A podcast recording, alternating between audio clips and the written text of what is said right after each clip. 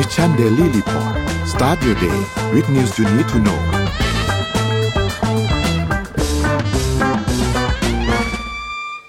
สวัสดีครับยินดีต้อนรับเข้าสู่ Mission Daily Report ประจำวันที่21กุมภาพันธ์2566นะครับวันนี้คุณอยู่กับพวกเรา2คนตอน 7:00 นถึง 8:00 นเช้าสวัสดีพี่อ้อมครับสวัสดีค่ะเหมือนนนจะไม่ได้ยินเสียงสักครู่นะครับ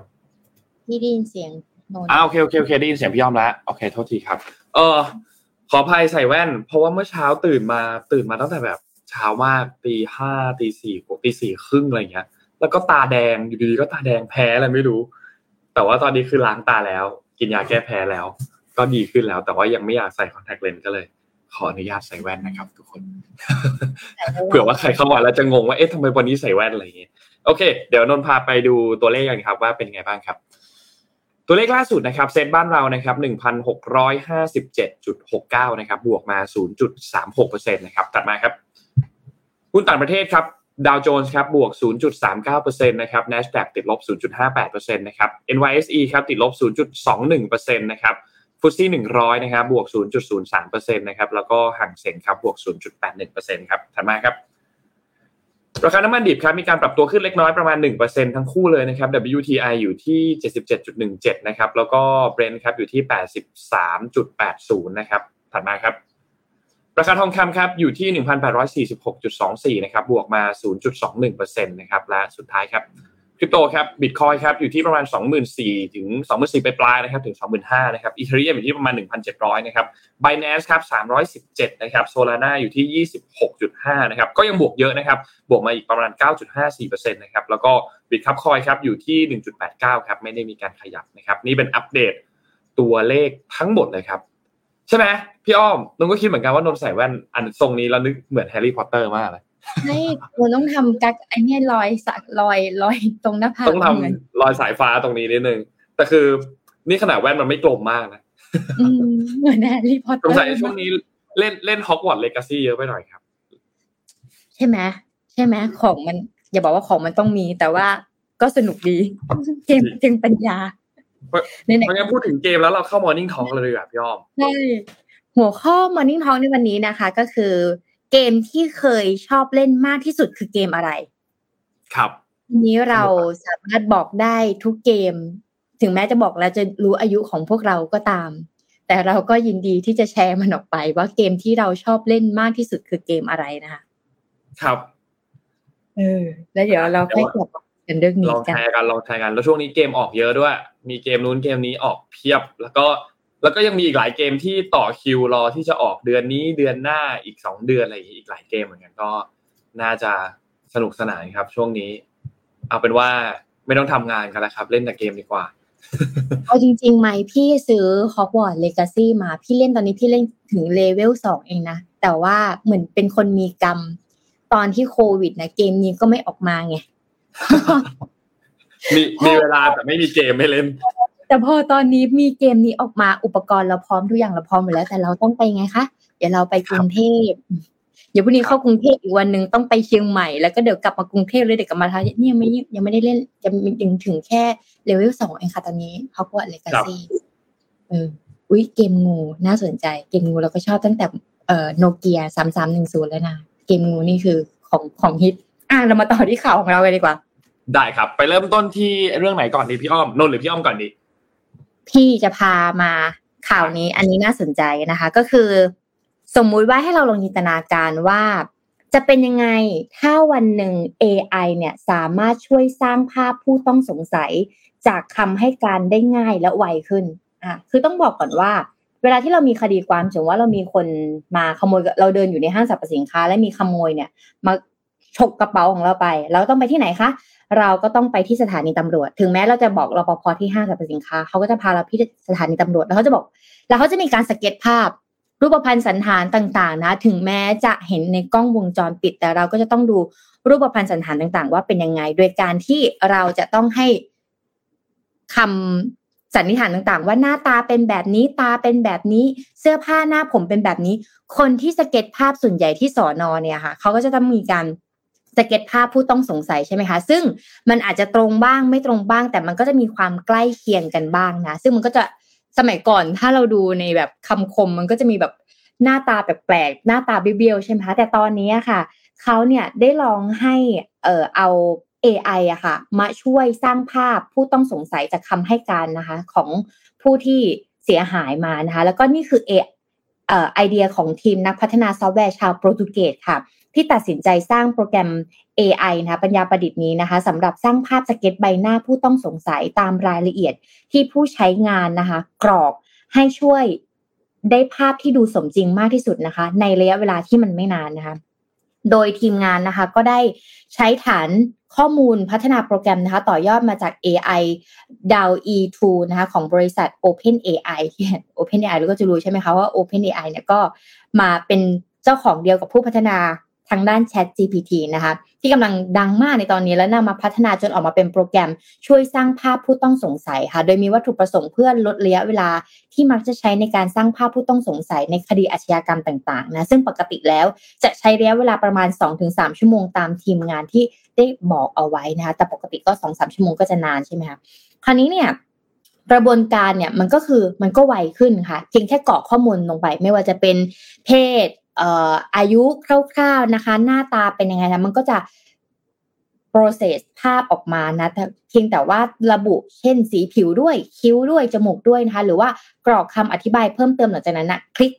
ปุ่มคำว่าสร้างโปรไฟล์นะตัวโปรแกรมเนี่ยก็จะส่งคำอธิบายต่างๆของหน้าผู้ต้องสงสัยมาให้ระบบปัญญาประดิษฐ์เนี่ยได้พัฒนาออกมาเพียงแค่ไม่กี่วินาทีนะคะอย่างไรก็ดีค่ะเรามองว่ามันเป็นเรื่องดีใช่ไหมแต่ว่าโปรแกรมตัวนี้เนี่ยมันก็เสี่ยงเพราะว่ามันก็ได้รับเสียงตอบรับที่ไม่ดีสักเท่าไหร่สมมุติบอกว่าเนี่ยเรามีคดีอาชญากรรมนะแล้วก็ใส่ข้อมูลลงไปกลายเป็นว่าเป็นผู้ชายอายุไม่ถึง30นะคะแล้วตอนนี้กำลังใส่แว่นอยู่นะคะจูบแบบนี้หน้าตาแบบนี้แล้ว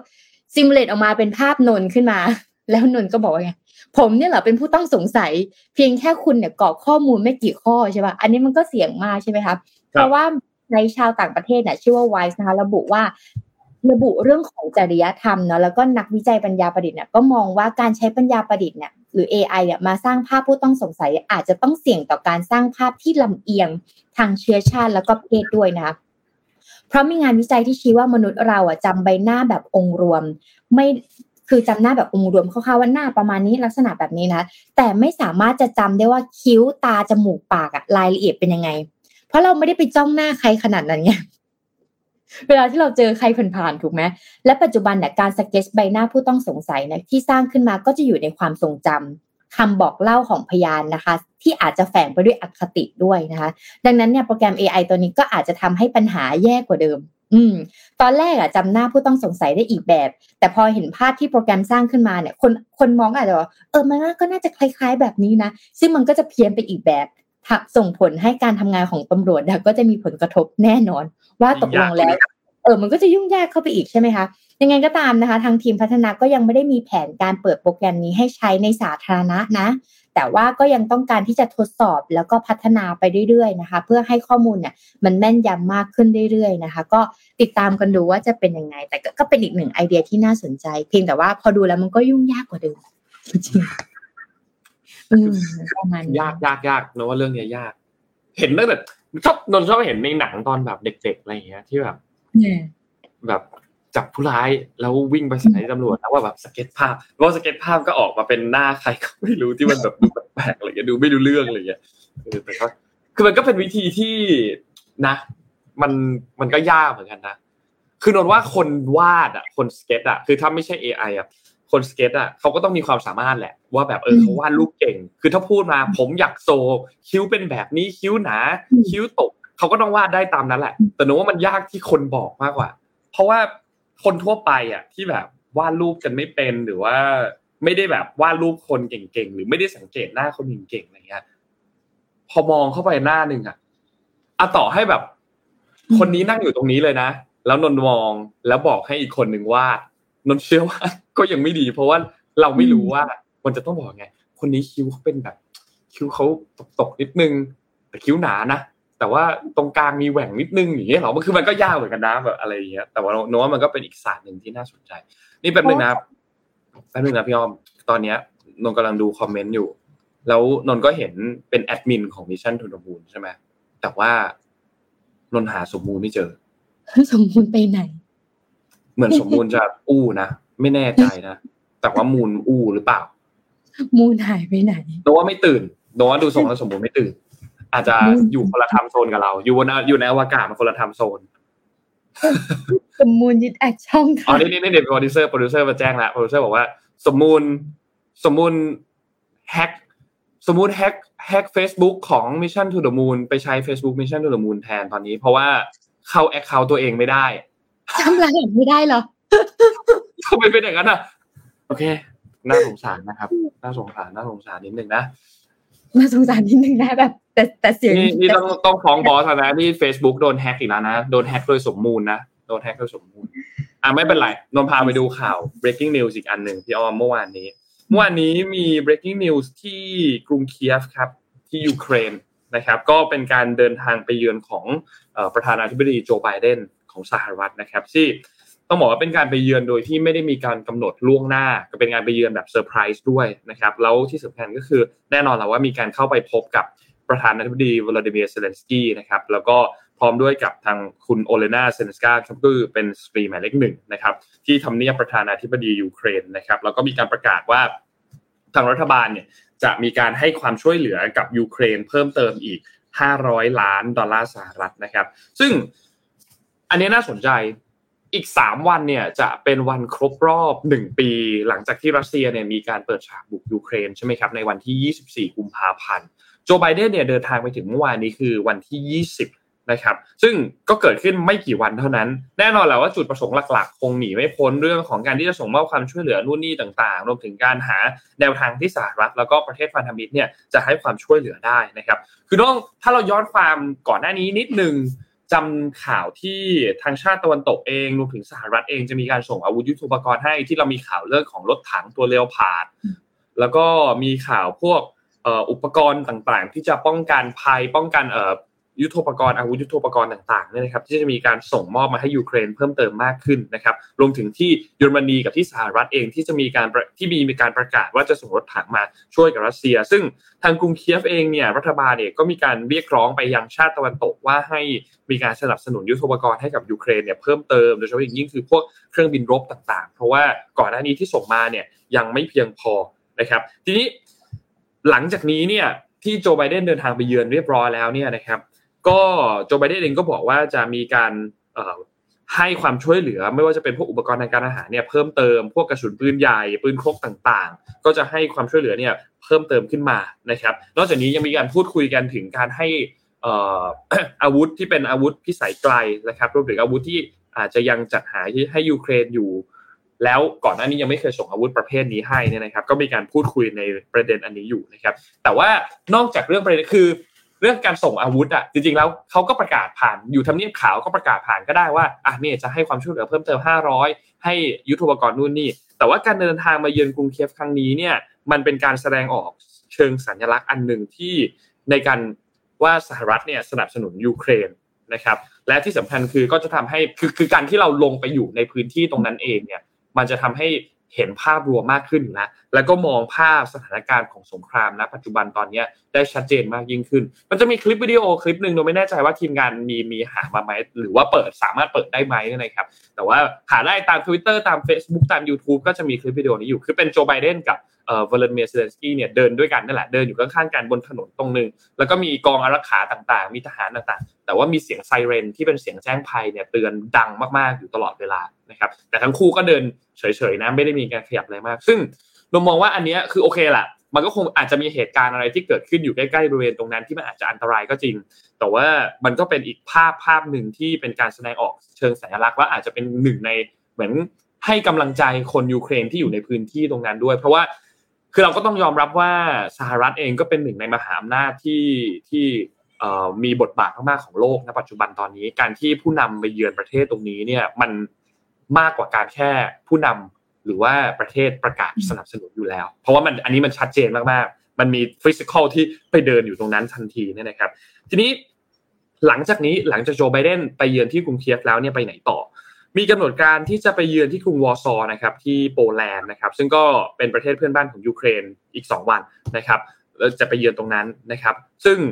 จ จริงๆแล้วเนี่ยทำเนียบขาวเนี่ยมีการแถลงออกมาหลังจากนั้นว่าจริงๆแล้วโจไบเดนเนี่ยเขาอยากที่จะเดินทางไปที่ยูเครนมาหลายเดือนแล้วแล้วก็จริงๆแล้วมีบรรดาผู้นำตะวันตกต่างๆเอมมานูเอลมาครง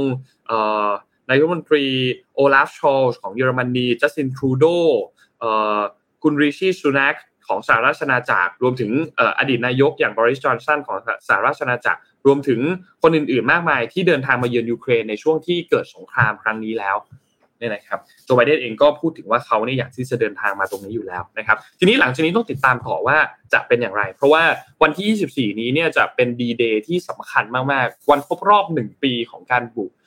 รัสเซียบุกยูเครนเนี่ยอาจจะมีเหตุการณ์อะไรเกิดขึ้นไหมยังไม่มีใครทราบได้แต่ว่าก็มี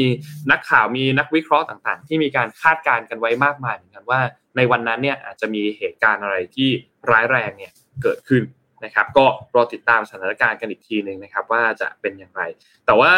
แถลงการอันนึงเนี่ยก็มีการระบุออกมาในวันที่19กุมภาพันธ์ที่ผ่านมาเนี่ยนะครับว่าผู้นำทั้ง2คนก็คือโจไบเดนแล้วก็วลาดิเมียร์เซเลนสกี้เนี่ยก็จะมีการพูดถึงว่าเนี่ยประธานาธิบดีเนี่ยมีการพูดถึงการครบรอบ1ปีของการรุกรานยูเครนอย่างโหดเหี้ยมแล้วก็ไม่มีการยั่วยุแล้วก็มีการพูดถึงว่าส่งเสริมให้ทุกประเทศทั่วโลกเนี่ยสนับสนุนประชาชนของยูเครนรวมถึงปกป้องเสรีภาพและประชาธิปไตยของตัวเองแล้วก็สหรัฐเนี่ยจะยืนหยัดสนับสนุนชาวยูเครนตราบเท่าที่ยังมีสงครามเกิดขึ้นอยู่ในพื้นที่ตรงนี้นะครับนี่ก็เป็นเหตุการณ์ที่เกิดขึ้นเมื่อวานนี้นะครับยังไม่แน่ใจว่าวันนี้วัน2วันนี้อาจจะมีภาพเหตุการณ์หรือมีอะไรเกิดขึ้นอีกหรือเปล่าเนี่ยนะครับแต่ว่าอีกจุดนึงที่อยากให้สนใจก็คือที่ตุรกีนะครับสถานการณ์ปัจจุบันตอนนี้เนี่ยยอดผู้เสียชีวิตแผ่นดินไหวที่ตุรกีแล้วก็ซีเรียเนี่ยพุ่งทะลุ 46,000 รายไปแล้วนะครับนอกจากนี้ทางด้านคุณแอนโทนีบลิงเคนก็คือรัฐมนตรีว่าการกระทรวงสหรัฐของว่าการกระทรวงการต่างประเทศของสหรัฐอเมริกาเนี่ยก็มีการเดินทางไปถึงตุรกีเมื่อวันที่19กุมภาพันธ์ที่ผ่านมานะครับก็มีการมอบความช่วยเหลือระยะยาวให้กับตุรกีเพิ่มเติมมากขึ้นนะครับช่วยเหลือในการฟื้นฟูประเทศนะครับหลังจากที่เผชิญแผ่นดินไหวเมื่อช่วงต้นเดือนที่ผ่านมาเนี่ยนะครับก็อย่างที่บอกครับยอดผู้เสียชีวิตรวมกัน2ประเทศตอนนี้ 46,000 รายนะครับแล้วก็ประชาชนนับล้านคนต้องอพยพคือไม่มีที่อยู่อาศัยนะตอนนี้นะครับเพราะว่าบ้านเรือนพังเสียหายซึ่งจากที่เขาประมาณการกันตัวเลขความเสียหายทางเศรษฐกิจเนี่ยคาดว่าน่าจะเป็นหลักพันล้านดอลลาร์นะครับก็หลังจากที่เดินทางมาถึงนะครับคุณแอนโทนีบลิงเคนที่อยู่ในภาพตรงนี้เนี่ยนะครับก็เป็นการเยือนตุรกีอย่างเป็นทางการแล้วก็มีการหารือร่วมกับรัฐบาลรวมถึงกับทางด้านของสหรัฐด้วยว่าสหรัฐจะเพิ่มเติมความช่วยเหลือในจุดไหนบ้างที่จะเข้าไปช่วยเหลือตรงนี้ได้แล้วก็มีการพาทางด้านของคุณบลิงเคนเนี่ยเดินทางด้วยเฮลิคอปเตอร์สำรวจสภาพความเสียหายที่เกิดขึ้นในบริเวณจังหวัดฮาไทซึ่งตรงนี้เป็นจุดนึงที่ได้รับผลกระทบหนักมากที่สุดจากเหตุแผ่นดินไหวที่เกิดขึ้นนะครับก็เดินทางร่วมกับทางด้านของคุณเมฟเลชชาวูโชลูนะครับซึ่งเป็นรัฐมนตรีกระทรวงการต่างประเทศของตุรกีนะครับอันนี้ก็เป็นสิ่งที่เกิดขึ้นพร้อมๆกันในช่วงเวลาที่วัน2วันที่ผ่านมาครับก็เป็นกำลังใจให้ทั้ง2ประเทศนะคะไม่ว่าจะเป็นยูเครนกับตุรกีแล้วกันให้ผ่านพ้นช่วงนี้ไปให้ได้ต้องจิตใจต้องแข็งแรงมากๆอ่ะเพราะว่าอย่างดูในสื่อต่างๆช่องทางต่างๆเนี่ยโอ้โหตอนที่สงครามยูเครนเราก็จะเห็นเป็นสงครามใช่ไหมแต่พอภัยพิบัติอย่างของตุรกีอะไรอย่างเงี้ยเราก็จะเห็นว่าแบบผลกระทบเยอะมากแล้วก็เริ่มมีเหมือนเขาเริ่มที่จะแบบว่าไม่ค้นหาแล้วอ่ะเพราะค้นหาเท่าไหร่มันก็แบบมันเพราะว่าแผ่นดินไหวเนาะซากมันทับกันมาเรื่อยๆอย่างเงี้ยค่ะก็คือแบบน่าจะเหนื่อยกันมากยังถือว่าประเทศไทยเรายังโชคดีที่ไม่เจอ2 อย่างนี้นะก็มุ่งเน้นเอาใจช่วยมากๆครับคือตอนนี้ค่ะรู้สึกว่าจะยังมี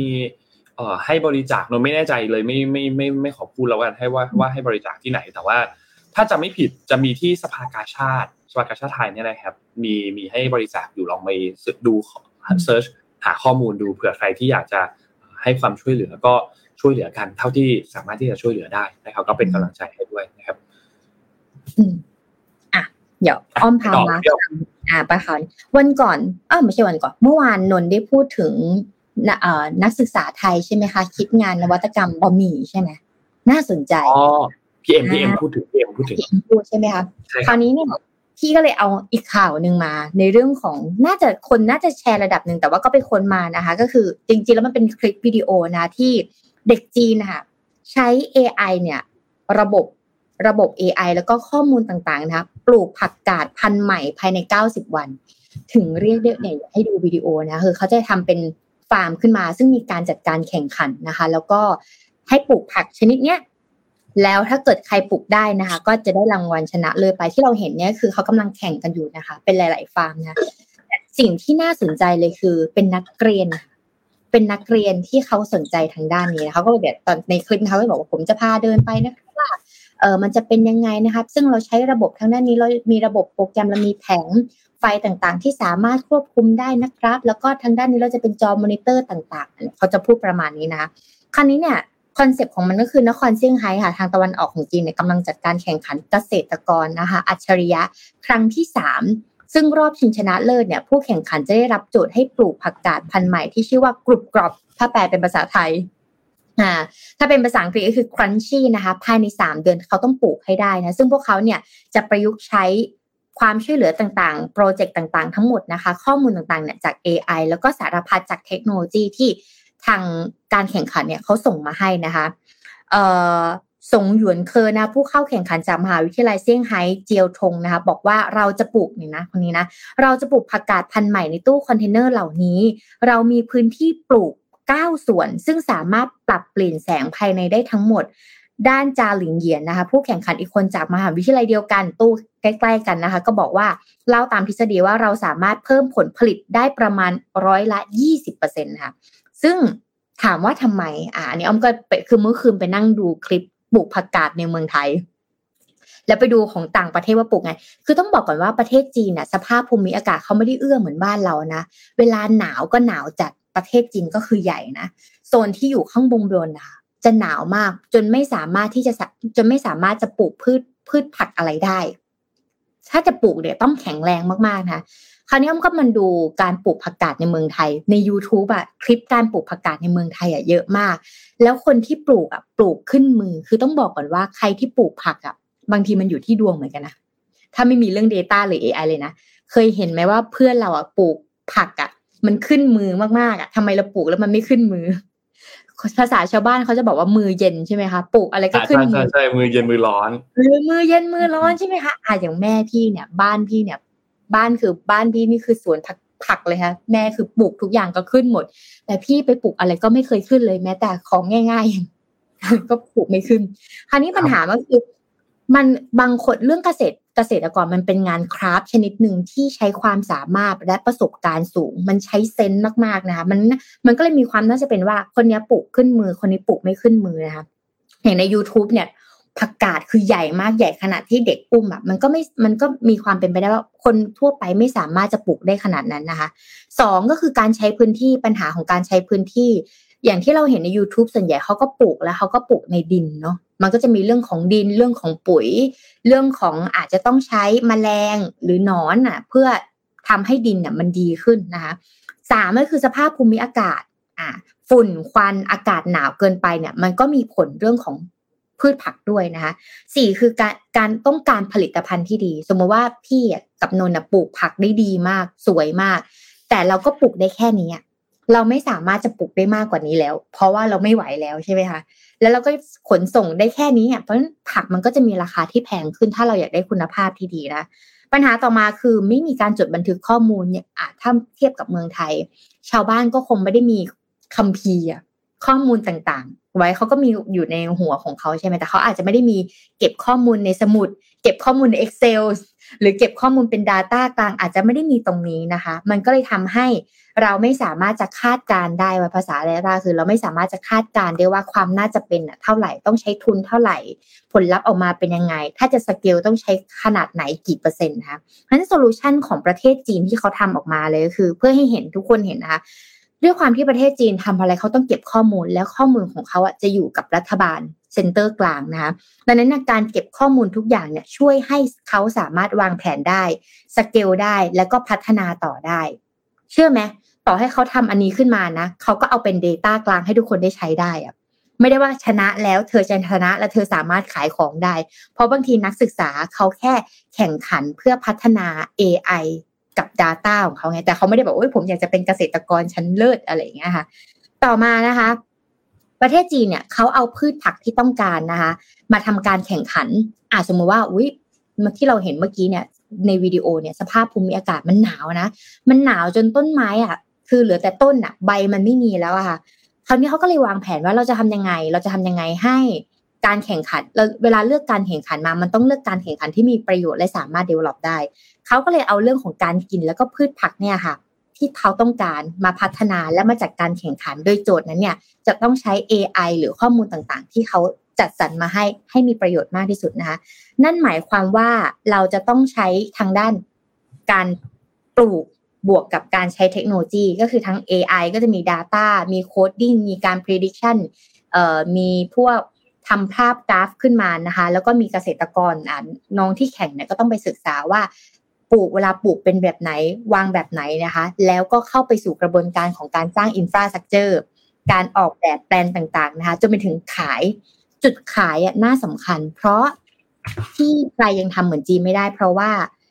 ประเทศจีนนะคะเขาสามารถไปสมมุติว่าพี่อยากจะขายผักให้กับนนท์ใช่ป่ะพี่สามารถเลือกระบบเขาเรียกว่า delivery หรือ logistics ให้มารับผักของพี่แล้วก็ส่งให้กับลูกค้าปลายทางได้แต่ถ้าเกิดประเทศไทยเนี่ยยังไม่มีตรงนี้ที่จะมี logistics ไปรับผักถึงฟาร์มให้กับลูกค้าดังนั้นเนี่ยถ้าใครเคยสั่งของหรือใครเคยอยู่เมืองจีนเนี่ยจะรู้ว่าสั่งวันนี้เผลอๆวันนี้ได้เลยสั่งวันนี้พรุ่งนี้ได้ผักเลยคือมันเร็วมากระบบโลจิสติกของเขามันเร็วมากมันเร็วที่ขนาดที่ระบบโลจิสติกเนี่ยสามารถไปรับของที่ฟาร์มและส่งให้กับลูกค้าโดยตรงได้ดังนั้นแน่นอนมันคือ data กลางที่รัฐบาลเขาทำขึ้นมาแต่มันก็เอื้อกันหมดค่ะไม่ว่าจะเป็น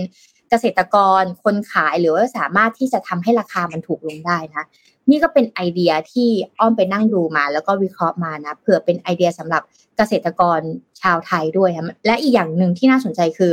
ประเทศจีนนะคะเขาเหมือนพอเขาเอาเทคโนโลยีมาเพื่อมาใช้ทางด้านเกษตรกรรมค่ะแล้วก็ใช้การแข่งขันกับมหาลัยค่ะมันทำให้เด็กรุ่นใหม่เนี่ยสนใจทางด้านเกษตรกรรมมากขึ้นโดยการใช้เทคโนโลยีเพราะว่ามันจะหาน้อยมากๆที่นักศึกษาจบมาสมมตินักศึกษาประเทศจีนจบมาแล้วผมอยากจะเป็นเกษตรกรเนี้ยเหมือนคือผมมีแพชชั่นว่าผมจบมาผมจะเป็นเกษตรกรทั้งๆที่เราพูดเรื่อง ChatGPT AI ทุกวันใช่ป่ะแต่คราวนี้เขามีกิมมิคของเขาว่าเนี่ยยูก็มายูก็ใช้ AI ใช้ data ยูจบทางด้านไหนมายูมาใช้ทางด้านนี้แล้วก็จัดการแข่งขันสิ่งเหล่านี้ค่ะมันจะช่วยกระตุ้นให้เด็กรุ่นใหม่มีความสนใจทางด้านเกษตรกรรมมากขึ้นนะคะก็เป็นอีกอันนึงที่เอามาเป็นไอเดียให้กับทุกท่านในวันนี้ดีโนว่าการจัดพวกแบบพอให้มันให้มีการแข่งขันน่ะให้มีการแข่งขันเหมือนทำเป็นเกมหรือว่าทำเป็นแบบเป็นการแข่งขันมาให้ไปมีคอมเพติชันการมีคอมพีทกันเนี้ยโนว่าก็เป็นการผลักดันที่ดีคือมนุษย์อ่ะมันมีความแบบอยากชนะเนาะพี่อ้อมนะอยากชนะอยากเป็นที่หนึ่งโนว่าทุกคนน่าจะมีแบบสิ่งนั้นอยู่ในตัวในเรื่องใดเรื่องหนึ่งเช่นแบบบางคนชอบวิ่งก็อยากที่จะวิ่งเอาชนะตัวเองให้ได้หรือบางทีไปแข่งก็อยากที่จะชนะให้ได้อยู่อันดับต้นๆอะไรอย่างเงี้ยอันนี้ก็เหมือนกันพอผลักดันด้วยวิธีแบบนี้ให้มีการแข่งขันให้มีการแบบจัดขึ้นมามันก็จะมีคนที่ได้ประโยชน์เยอะขึ้นแล้วมันจะดึงความสนใจมาให้สนใจในเรื่องที่แบบเราพยายามที่จะพัฒนาอยากที่จะพัฒนาด้วยนะว่าเนี่ยน่าสนใจและค่อนข้างดีเลยแหละนนท์พาไปอีกเรื่องนึงครับพี่อ้อมพาไปที่เฟดนิดนึงครับแต่ว่ารอบอันนี้เนี่ยคือช่วงนี้เนี่ยมีการพูดถึงเฟดค่อนข้างเยอะแล้วก็มีหลายๆคนพูดถึงเฟดค่อนข้างเยอะแล้วก็มันดันเกิดขึ้นมาในช่วงเดียวกันพอดีที่มีบทความเหล่านี้เนี่ยออกมานะครับก็เลยหยิบมาเล่าให้ทุกท่านฟังกันมี2อันครับอันแรกเนี่ยจะเป็นคำแนะนำของทางด้าน IMF ก็คือกองทุนการเงินระหว่างประเทศกับอีกอันเนี่ยเป็นคำแนะนำของ Lawrence Summers ซึ่งเป็นอดีตรัฐมนตรีกระทรวงการคลังของสหรัฐที่มีการแนะนำทางด้านของเฟดทั้งคู่เลยนะครับทั้งคู่ทั้งสองฝั่งว่ายังไงบ้างเดี๋ยวค่อยๆไปฟังกันนะครับเริ่มต้นที่ IMF ก่อน IMF เนี่ยเขาประเมินเฟดนะครับบอกว่าถ้าหากว่าเฟดเนี่ยมีการขึ้นอัตราดอกเบี้ยถึงจุดสูงสุดที่ประมาณ 4-5% แล้วคงอัตราดอกเบี้ยดังกล่าวไว้เนี่ยนานมากกว่า1ปีนะครับซึ่งก็แน่นอนแหละมันจะช่วยให้เฟดเนี่ยบรรลุเป้าหมายเสถียรภาพทางราคาแล้วก็การจ้างงานแบบ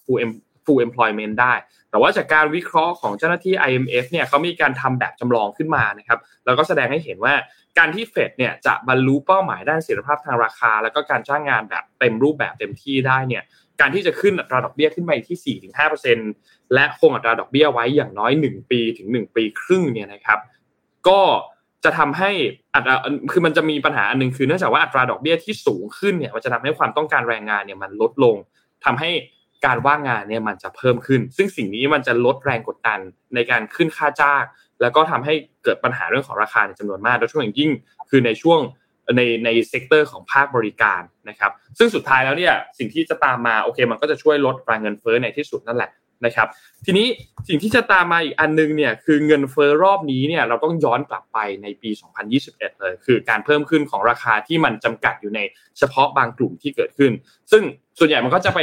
อยู่ในกลุ่มที่แบบเกี่ยวข้องกับการระบาดของโควิด -19 ที่เกิดขึ้นนะครับเช่นพวกยานพาหนะเช่นน้ำมันนะครับแต่อย่างไรก็ตามเนี่ยในช่วงต้นปี2022คือต้นปีที่แล้วเนี่ยภาวะเงินเฟ้อเนี่ยมันไม่ได้กระจุกอยู่แค่จุดเดียวละแต่มันเริ่มกระจายออกไปในหลายๆพื้นที่มากขึ้นกระจายไปยังที่อยู่อาศัยมากขึ้นกระจายไปยังเซกเตอร์บริการด้านอื่นๆมากขึ้นเช่นโรงแรมร้านอาหารนะครับทำให้ดัชนีการใช้จ่ายเพื่อการบริโภคส่วนบุคคลเนี่ยที่เฟดเขาให้ความสำคัญมากๆเนี่ยตอนนี้มันก็เลยอยู่ที่ประมาณ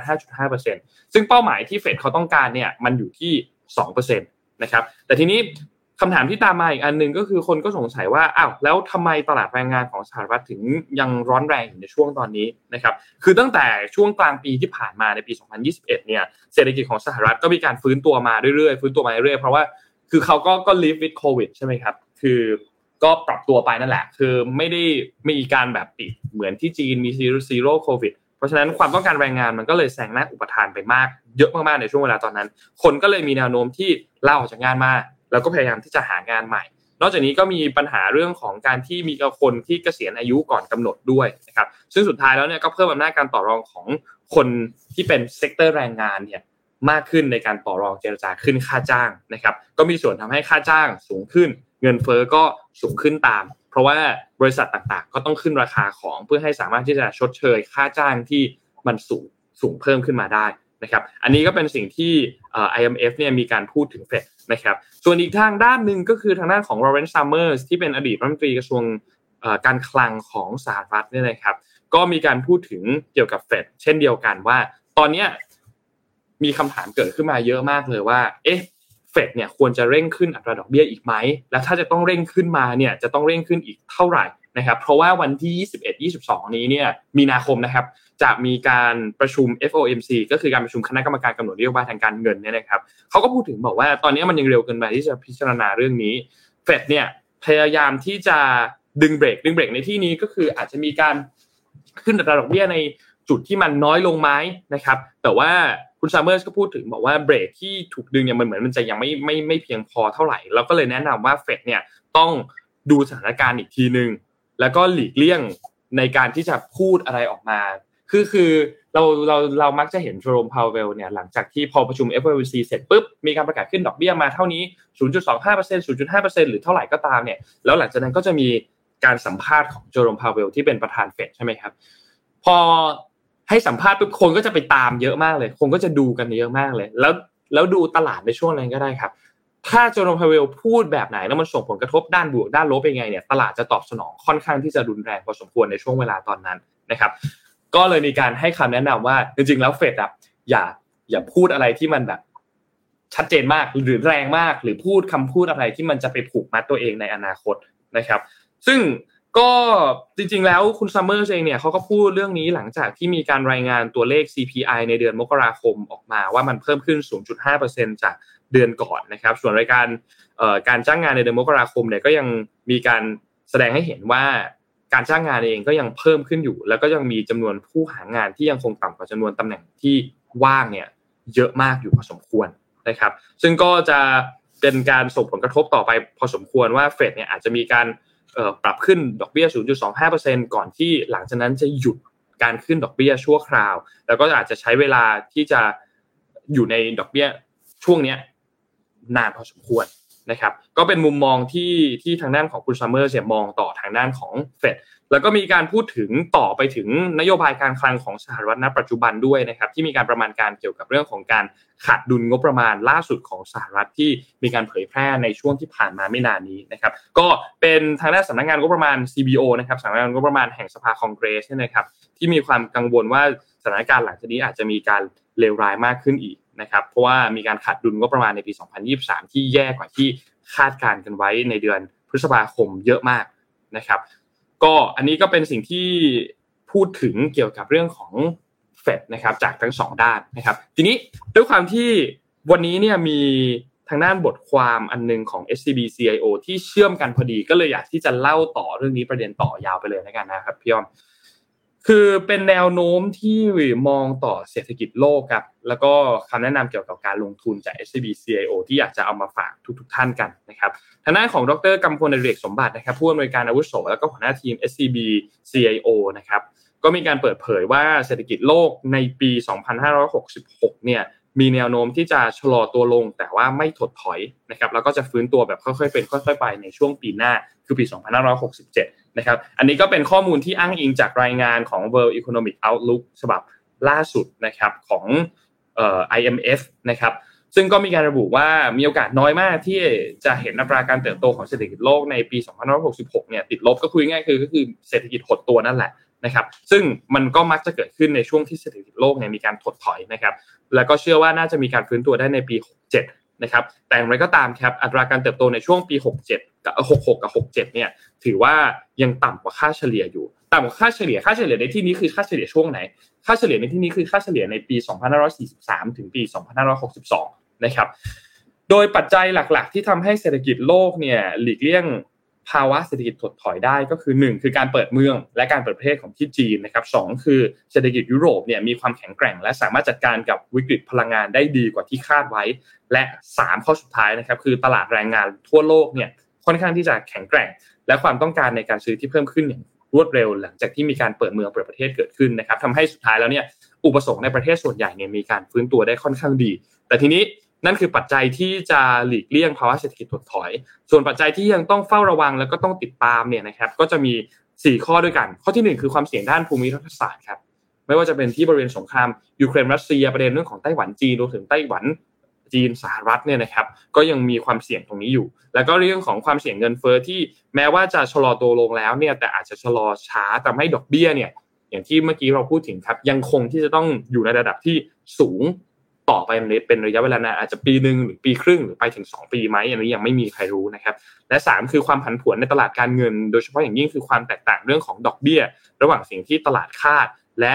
สิ่งที่ธนาคารกลางหลักๆของประเทศต่างๆเนี่ยจะทำนะครับและสุดท้ายคือความเปราะบางของภาครัฐธุรกิจแล้วก็ภาคครัวเรือนที่มีภาระหนี้ที่ค่อนข้างสูงนะครับซึ่งล่าสุดเนี่ยเฟดเองอย่างที่บอกครับส่งสัญญาณชัดเจนว่าจะขึ้นดอกเบี้ยช้าลงแต่ก็จะยังคงขึ้นต่อจนมีสัญญาณชัดเจนว่าเงินเฟ้อเนี่ยเข้าไปในเป้าหมายที่เขาคาดการไว้ก็คือที่ 2% นะครับโดยที่อีกจุดนึงก็คือที่ธนาคารกลางยุโรปหรือว่า ECB เนี่ยนะครับยังคงขึ้นดอกเบี้ยแบบเร็วและแรงอยู่ตามที่ตลาดคาดการไว้นะครับแล้วก็มีการประกาศเริ่มใช้นโยบาย QT ในเดือนมีนาคมที่จะถึงนี้ด้วยนะครับมีเพียงแค่ที่ Bank of England ครับคือที่ธนาคารกลางอังกฤษเท่านั้นนะครับที่เริ่มส่งสัญญาณใกล้ที่จะหยุดขึ้นดอกเบี้ยหลังจากเศรษฐกิจมีสัญญาณที่จะหดตัวลงแล้วนะครับนอกจากนี้ครับทางด้านของดร.กำพลเองก็ยังมีการพูดถึงครับว่า SCB CIO เนี่ยมีการวิเคราะห์ว่าความแตกต่างระหว่างสิ่งที่ตลาดคาดการณ์กับสิ่งที่ธนาคารกลางจะทำด้านดอกเบี้ยเนี่ยเป็นหนึ่งในปัจจัยหลักที่อาจจะสร้างความผันผวนในตลาดการเงินในระยะข้างหน้าด้วยนะครับล่าสุดในตลาดเริ่มปรับมุมมองอัตราดอกเบี้ยสูงสุดในปี2566เนี่ยขึ้นจากเดิมเนี่ยอยู่ที่ 4.75% เป็น 5.25% แล้วก็การลดดอกเบี้ยเนี่ยน่าจะเกิดขึ้นช้าลงอาจจะเป็นในระดับที่2หรือระดับที่3ซึ่งเฟดเนี่ยก็ส่งสัญญาณคล้ายๆประมาณนี้เหมือนกันนะครับนอกจากนี้ครับทาง SCB CIO ก็ยังมีมุมมองต่อเฟดในการขึ้นดอกเบี้ยอีก2ครั้งครั้งละ 0.25% ก็จะไปแตะระดับสูงสุดที่ 5.25% นะครับแล้วก็คงอัตราดอกเบี้ยไว้จนถึงช่วงปลายปี2566นะครับทีนี้ในช่วงนี้ถ้ามีพอร์ตของเราในการลงทุนต่างๆหรือจะตัดสินใจลงทุนต่างๆเนี่ยทำยังไงดีมีคำแนะนำอย่างไรบ้างนะครับก็เขาก็มีการประเมินว่าช่วงนี้ยังเป็นโอกาสที่ดีในการที่จะสะสมหุ้นกู้คุณภาพสูง นะครับโดยมีความเสี่ยงเศรษฐกิจถดถอยที่จะลดลงเงินเฟ้อที่ลงช้าตลาดแรงงานที่แข็งแกร่งและการขึ้นอัตราดอกเบี้ยของเฟดในช่วงครึ่งปีแรกนะครับก็ยังทำให้อัตราผลตอบแทนพันธบัตรระยะยาวเนี่ยจะยังคงมีการเร่งขึ้นในช่วงระยะเวลาสั้นนะครับเพราะฉะนั้นก็มีมุมมอง positive ต่อการสะสมหุ้นกู้ที่คุณภาพสูงนะครับนอกจากนี้ครับการเคลื่อนไหวของอัตราผลตอบแทนพันธบัตรในระยะตั้งแต่กลางถึงยาวในช่วงที่เหลือของปีเนี่ยจะขึ้นอยู่กับปัจจัยหลักๆ2ข้อข้อที่1คือการคาดการเงินเฟ้อที่ช่วงหลังการชะลอตัวลงของราคาอาหารและก็พลังงานที่ลดลงและ2คือตลาดแรงงานและแนวโน้มเศรษฐกิจโดยตลาดแรงงานเนี่ยยังมีแนวโน้มที่แข็งแกร่งอยู่แล้วก็เศรษฐกิจเองเนี่ยแม้ว่าจะมีโอกาสถดถอยน้อยมากแต่ก็ยังคงชะลอตัวอยู่นะครับเพราะฉะนั้น2ปัจจัยนี้เนี่ยก็เป็นภาพรวมที่ทำให้อัตราผลตอบแทนพันธบัตรระยะยาวเนี่ยน่าจะมีแนวโน้มลดลงแต่การลดลงน่าจะมีนัยสำคัญแบบในช่วงครึ่งหลังของปีซะมากกว่านะครับเพราะฉะนั้นในช่วงครึ่งแรกยังน่าสะสมอยู่นะครับนอกจากหุ้นกู้คุณภาพสูงแล้วเนี่ยก็จะเป็นกลุ่มกอง trust นะครับเพื่อการลงทุนในอสังหาริมทรัพย์ในเอเชียนะครับก็มีความน่าสนใจเช่นเดียวกันเนื่องจากการเปิดเมืองของจีนแล้วก็ที่อาเซียนนะครับโดยเฉพาะในไทยแล้วก็สิงคโปร์ที่กิจกรรมทางเศรษฐกิจมีการพึ่งพาเศรษฐกิจจีนค่อนข้างมากกลุ่มนี้ก็จะได้รับผลกระทบตามไปด้วยนะครับนอกจากนี้ครับการลงทุนในหุ้นเนี่ยยังคงมุมมองนิวทรัลเนื่องจากว่ายังมีแรงกดดันจากทั้งต้นทุนทางการเงินที่สูงแล้วก็เริ่มเห็นกำไรเติบโตติดลบนะครับโดยผลประกอบการในปีที่แล้วในไตรมาสสุดท้ายเนี่ยออกมาล่าสุดเนี่ยทั้งที่สหรัฐยุโรปญี่ปุ่นเวียดนามเองก็สะท้อนให้เห็นว่ามีการหดตัวในอัตราการเติบโตบริษัทที่มีการจดทะเบียนนะครับเมื่อเทียบกับช่วงเดียวกันของปีที่แล้วก็อาจจะทำให้เกิดกำไร year on year หดตัว2ไตรมาสติดนะครับแล้วก็2คือการลดลงของจำนวนบริษัทที่มีกำไรกว่าที่คาดนะครับซึ่งอันนี้เนี่ยก็เป็นการคาดการณ์นะครับว่ากำไรที่ดีขึ้นอาจจะทำให้โอกาสที่กำไรจะดีกว่าคาดเนี่ยทำได้ยากขึ้นในช่วงที่เหลือของปีนี้นะครับเพราะฉะนั้นก็มีมุมมองต่อหุ้นยุโรปอีกอันนึงก็เป็นนิวทรัลเช่นเดียวกันจากการจัดการของผลกระทบด้านธุรกิจพลังงานที่ทำได้ดีกว่าที่คาดการไว้แล้วก็ทำให้แนวโน้มเศรษฐกิจแล้วก็กำไรของบริษัทที่จดทะเบียนเนี่ยออกมาดีกว่าที่คาดตามไปด้วยนะครับอินโดนีเซียก็มีมุมมองเป็นนิวทรัลเช่นเดียวกันนะครับจากราคาถ่านหินที่เป็นหนึ่งในสินค้าส่งออกหลักเนี่ยลดลงอุปสงค์ในประเทศก็มีแนวโน้มผ่านจุดสูงสุดแล้วก็มูลค่า valuation เนี่ยกลับมาตึงตัวนะครับส่วนหุ้นจีนเนี่ยก็ยังคงเน้นการลงทุนที่เป็นตลาดหุ้นจีน A share H share ต่างๆนะครับแล้วก็ตลาดหุ้นไทยจากอานิสงส์การเปิดเมืองของการเปิดประเทศต่างๆที่มีผลต่อเศรษฐกิจแล้วก็ผลต่อผลประกอบการนะครับรวมถึง valuation ก็ยังอยู่ในระดับที่น่าสนใจนะครับเพราะฉะนั้นถ้าใครที่สนใจก็อันนี้ take ได้เป็น advice แล้วก็ไปศึกษาข้อมูลก่อนตัดสินใจการลงทุนกันอีกครั้งหนึ่งนะครับยังไงขอบคุณข้อมูลจาก SCB CIO ครับขอบคุณมากค่ะเราพอเราคุยเรื่องเงินแต่ว่าในแชทคุยเรื่องเกมกับหมูปิ้งหมูปิ้งเราเห็นแล้วมีเมื่อหมูปิ้งทุกคนเรากำลังคุยเรื่องเงินนักเลงทุกคนจะได้มีเงินไปซื้อหมูปิ้งได้มีเงินไปซื้อหมูปิ้งเดี๋ยวเรากลับมามอร์นิ่งทอล์กแล้วกันเพราะว่าตอนนี้มีคนอยู่บ้านเพราะว่าสมมุติบอกว่าตกลงใครชอบเล่นเกมอะไรมากที่สุดครับเพราะว่าเนอเลยนะเพราะว่ารอลอกคำตอบเลยนะครับนนชอบเล่นเกมอะไรมากที่สุดเกมที่ชอบที่สุดเหรอครับใช่นี่มันเยอะมากเลยแต่ว่าเกมที่เล่นเยอะๆตอนสมัยเด็กๆนะเราเล่นเยอะมากพวกเกมมันจะเป็นเกมออนไลน์พวกเป็นแบบ MMORPG นิดนึงเป็นเกมเก็บเลเวลอะไรอย่างเงี้ยเช่น Trickster เล่นเยอะมาก Maple Story เล่นเยอะมากหลักๆจะเป็น2เกมนี้ที่เล่นเยอะแล้วก็เล่นในหลายช่วงชีวิตด้วยแบบเซิร์ฟจริงมันถูกปิดไปในไทยมีคนเปิดเซิร์ฟเถื่อนเราก็แอบไปเล่นเหมือนกันเมเปิ้ลในไทยปิดไปเราก็ต้องมุด VPN ไปเล่นเซิร์ฟต่างประเทศแทนอะไรอย่างเงี้ยก็เป็นเกม2เกมเนี้ยที่เล่นเยอะในช่วงเด็กๆแต่พอโตขึ้นมาก็จะเล่นเป็นแบบโมบ้าและเป็น Dota 2 Dota 2เล่นเยอะมาก Dota 2น่าจะเล่นเป็นแบบโอ้โหเป็นพันชั่วโมงอ่ะพี่อ้อมรวมๆแล้วนะโอ้โห 3,300 ชั่วโมงที่เปิดสตรีม 3,300 ชั่วโมงก็เล่นเยอะมากแล้วก็เป็นเกมฟุตบอล FIFA เล่นเยอะที่มันออกทุกปีแต่เกมที่ไม่เล่นเลยนะคือพวกเกม FPS เกมยิงปืนไม่เล่นเลย CSGO Counter Strike ไม่เล่นแล้วก็เกมแบบ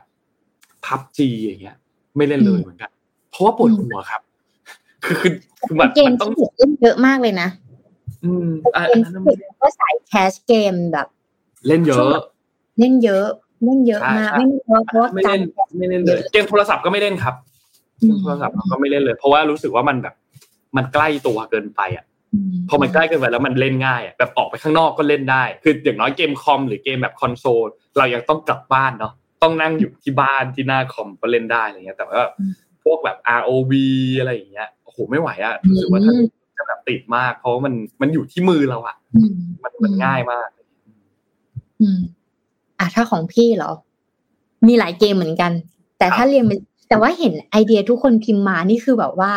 รู้ไวกันเลยแล้วเราลืมเกมอันนั้นไปแล้วนะแต่พอเห็นแต่ละคนพิมพ์มาเฮ้ยเราเคยเล่นอันนี้เหมือนกันที่อ้อมเหมือนเปิดโลกเรื่องเกมเลยคือ Mario กับ Contra Contra แต่ก่อน Mario กับ Contra เนี่ยมันก็จะเป็นเหมือนเกมงูมั้ยอ่ะก่อนหน้านั้นน่ะเกมงูในเหมือน3310น่ะไม่มั่นใจว่า2อันเนี้ยอันไหนมาก่อนนะ Mario Contra เนี่ยต้องบอกก่อนว่าเป็นเกมที่ทุกวันเนี้ยพี่อ้อมก็ยังเอามาใช้สอนเด็กเขียนโค้ดอยู่เพราะมันเป็นด่านๆบอกมิชชั่นกฎของการทำเกมคือต้องมีเป้าหมายต้องมีอุปสรรคใช่ไหม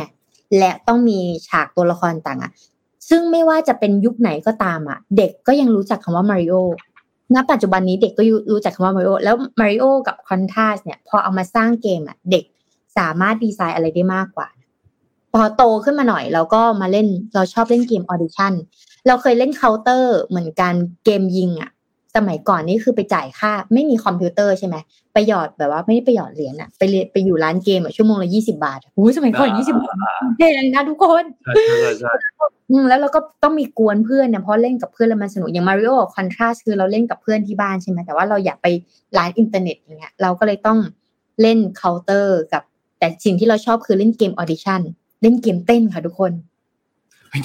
คยนี่เลยพี่อ้อมเคยซื้อมันจะเป็นโอ้โหต้องยืนเลยไม่ใช่สเตปานะแต่ต้องยืนละมันจะเป็นใช่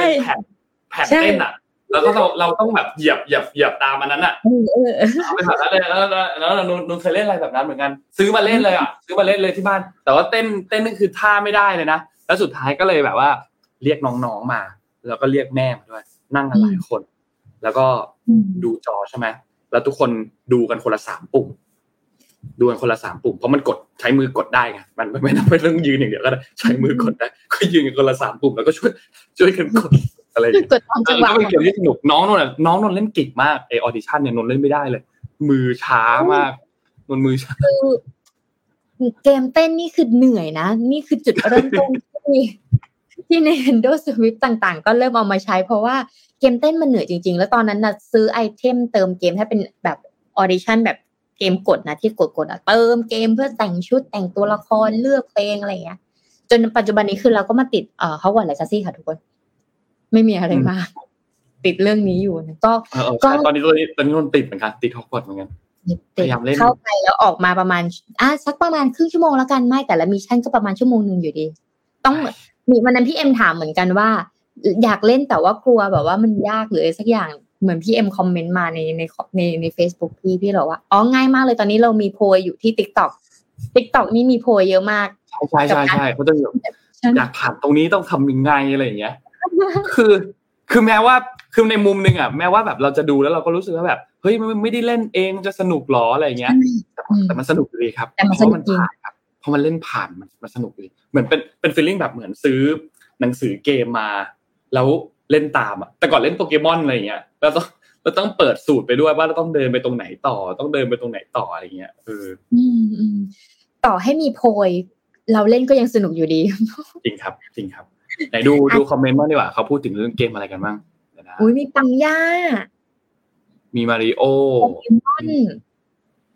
แลกนาล็อกแลกนาล็อกก็แลกนาล็อกคลาสสิกนะโนนไม่ได้เล่นเลยโนนไม่ได้เล่นแลกนาล็อกเลยโนนไม่เล่นพี่อ่ะเล่นเพราะว่าตอนนั้นน่ะพี่จำได้ว่าพี่อยู่ม.2 แล้วพี่อ่ะก็ขายไอเทมแลกนาล็อกนัดเจอกันแล้วก็แลกไอเทมเลยเออเคยมีประสบการณ์แบบนั้นวงการขายไอเทมเกมเนี่ยรุ่นไหนจำอันนี้อ้อมไม่มั่นใจว่ารุ่นไหนนะแต่รุ่นที่อ้อมเข้าสู่วงการขายไอเทมเกมก็คือแลกนาล็อกขายแอปเปิ้ลอย่างเงี้ยเล่นไปเพราะว่าบางคนไม่มีเวลาเหมือนเราแล้วเรามีเวลาเล่นเกมใช่มั้ยแล้วก็ได้เอาเงินมาค่ะเอาเงินมาเอาไอเทมไปนะคะไหนๆก็มาพูดเรื่องเกมเพราะว่าจะพาไปดูอันนี้ไม่มั่นใจว่าทีมงานขึ้นวิดีโอได้หรือเปล่านะคะมันเป็น e-sport ในอนาคตที่จะได้เจอแต่ว่าเกมเนี้ยเคยเกิดขึ้นในเมืองไทยเดี๋ยวเราดูก่อนว่าเป็นภาพหรือวิดีโออ่ะให้เห็นภาพนี่ Hadou นะคะก็ในภาพเนี่ยก็คือเขาจะใช้กล้อง VR และในหัวในที่เขาสวมไปเนี่ยสามารถใช้ iPhone ได้นะคะใส่ลงไปแล้วก็เล่นเกมนะมันจะเหมือนจริงมากๆนะคะซึ่งจริงๆแล้วในเมืองไทยมีนะเมื่อ3ปีที่แล้วอยู่ที่โชว์ดีซีแต่ว่าพอสถานการณ์โควิดปิดตัวไปแล้วนี่คือในต่อไปอนาคตเนี่ยนี่คือวงการอีสปอร์ตฮะแต่ว่าจุดที่น่าสนใจเลยคืออังกฤษอะค่ะมีนักเรียนคืออังกฤษเนี่ยมีมหาวิทยาลัยนึงนะคะชื่อว่า Coventry College Coventry College เนี่ยเขาตั้งใจที่จะปั้นนักศึกษาอีสปอร์ตโดยเฉพาะเลยจนต้องจ้างนะคะโค้ชอีสปอร์ตอะมาอยู่ที่มหาลัยแล้วก็เปิดชมรมขึ้นมาพอเปิดชมรมขึ้นมาเสร็จปุ๊บก็จะมีการเดบิวต์ต่างๆนักศึกษาในโรงเรียนต่างๆนะคะเพื่อมาจัดการแข่งขันจนล่าสุดค่ะ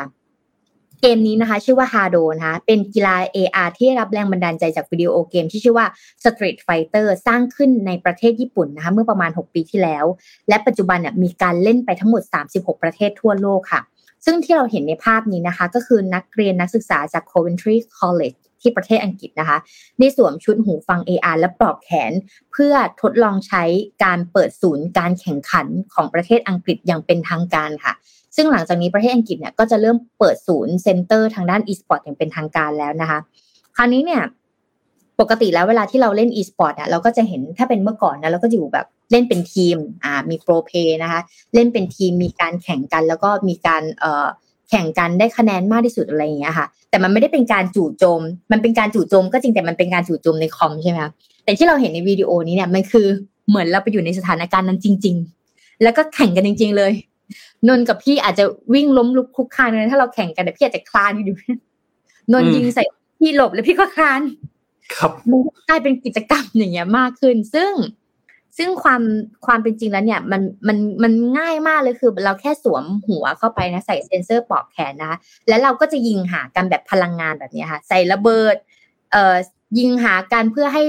ระเบิดชีวิตของเราล่นไปเรื่อยๆนะคะมันก็เป็นเกมปกติเนาะแต่ว่ามันทำให้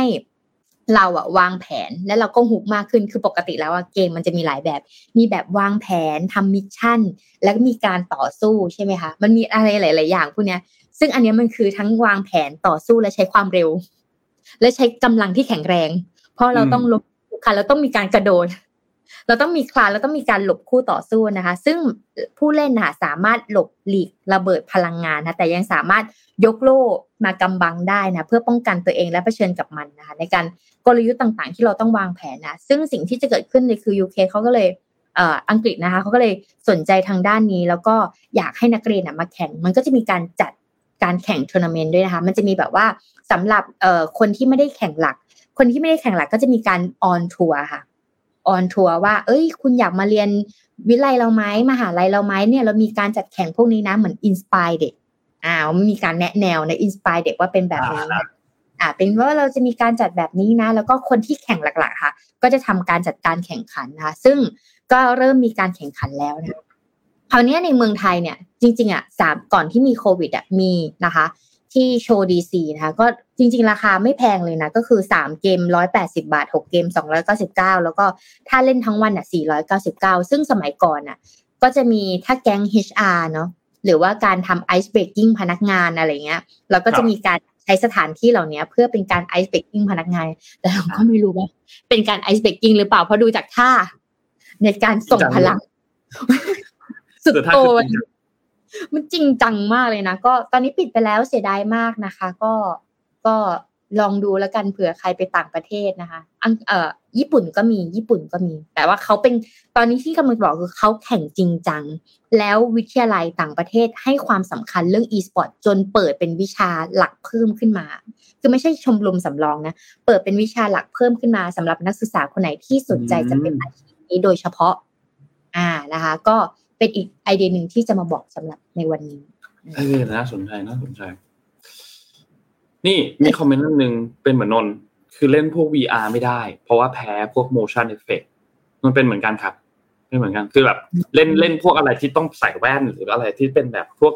เอาจริงแค่3มิติก็ยากแล้ว ล่าสุดนนไปนี่มาพี่อ้อมไป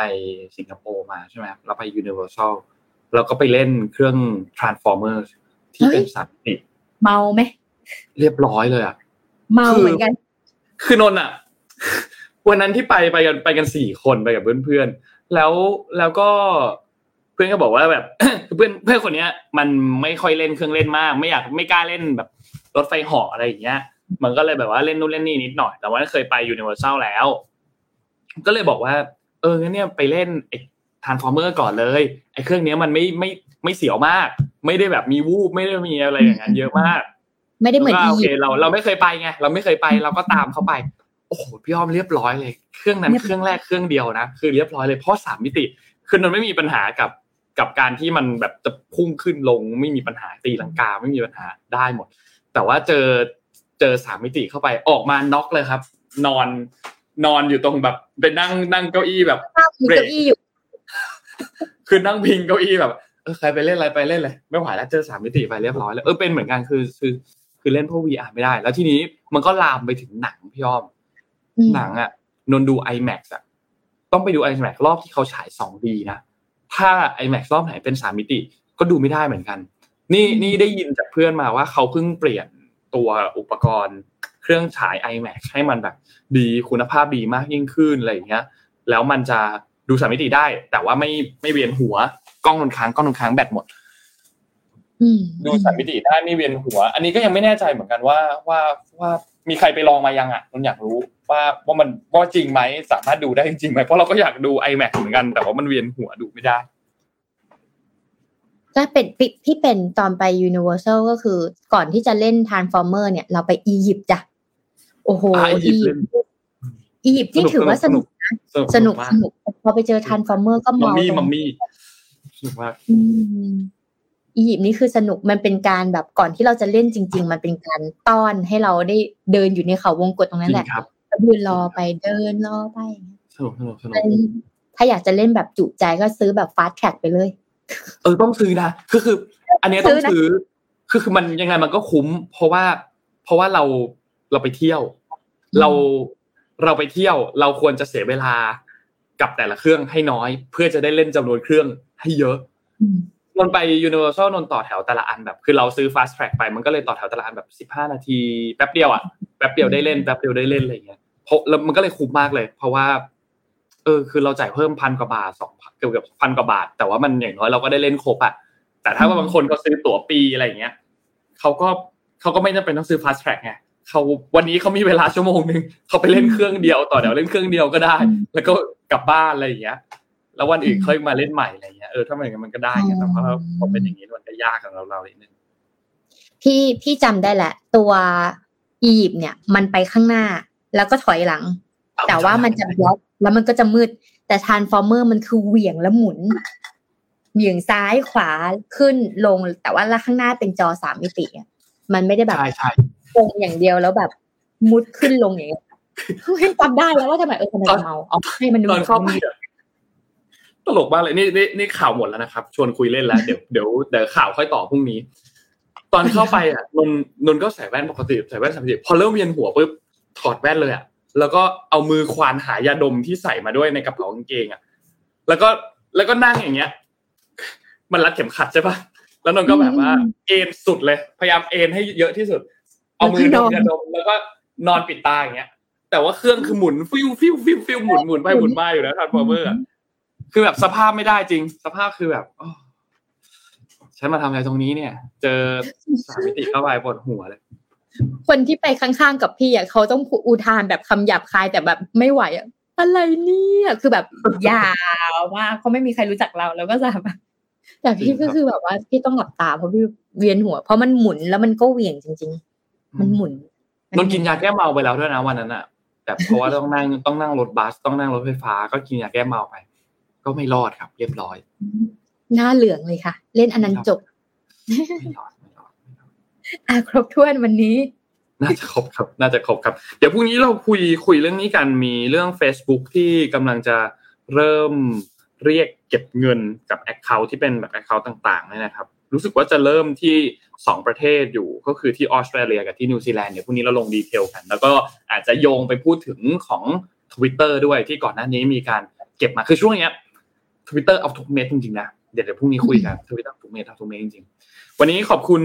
SCB ครับผู้สนับสนุนแสนใจดีของเราครับขอบคุณ SCB มากๆครับที่คอยสนับสนุนพวกเรามาอย่างยาวนานครับและขอบคุณทางด้านของ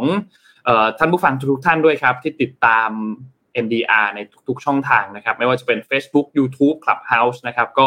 ขอบคุณทุกท่านมากๆนะครับวันนี้เรา2คนลาไปก่อนครับแล้วพบกันใหม่อีกครั้งนึงในวันพรุ่งนี้วันพุธครับสวัสดีครับสวัสดีค่ะ Mission Daily Report Start your day with news you need to know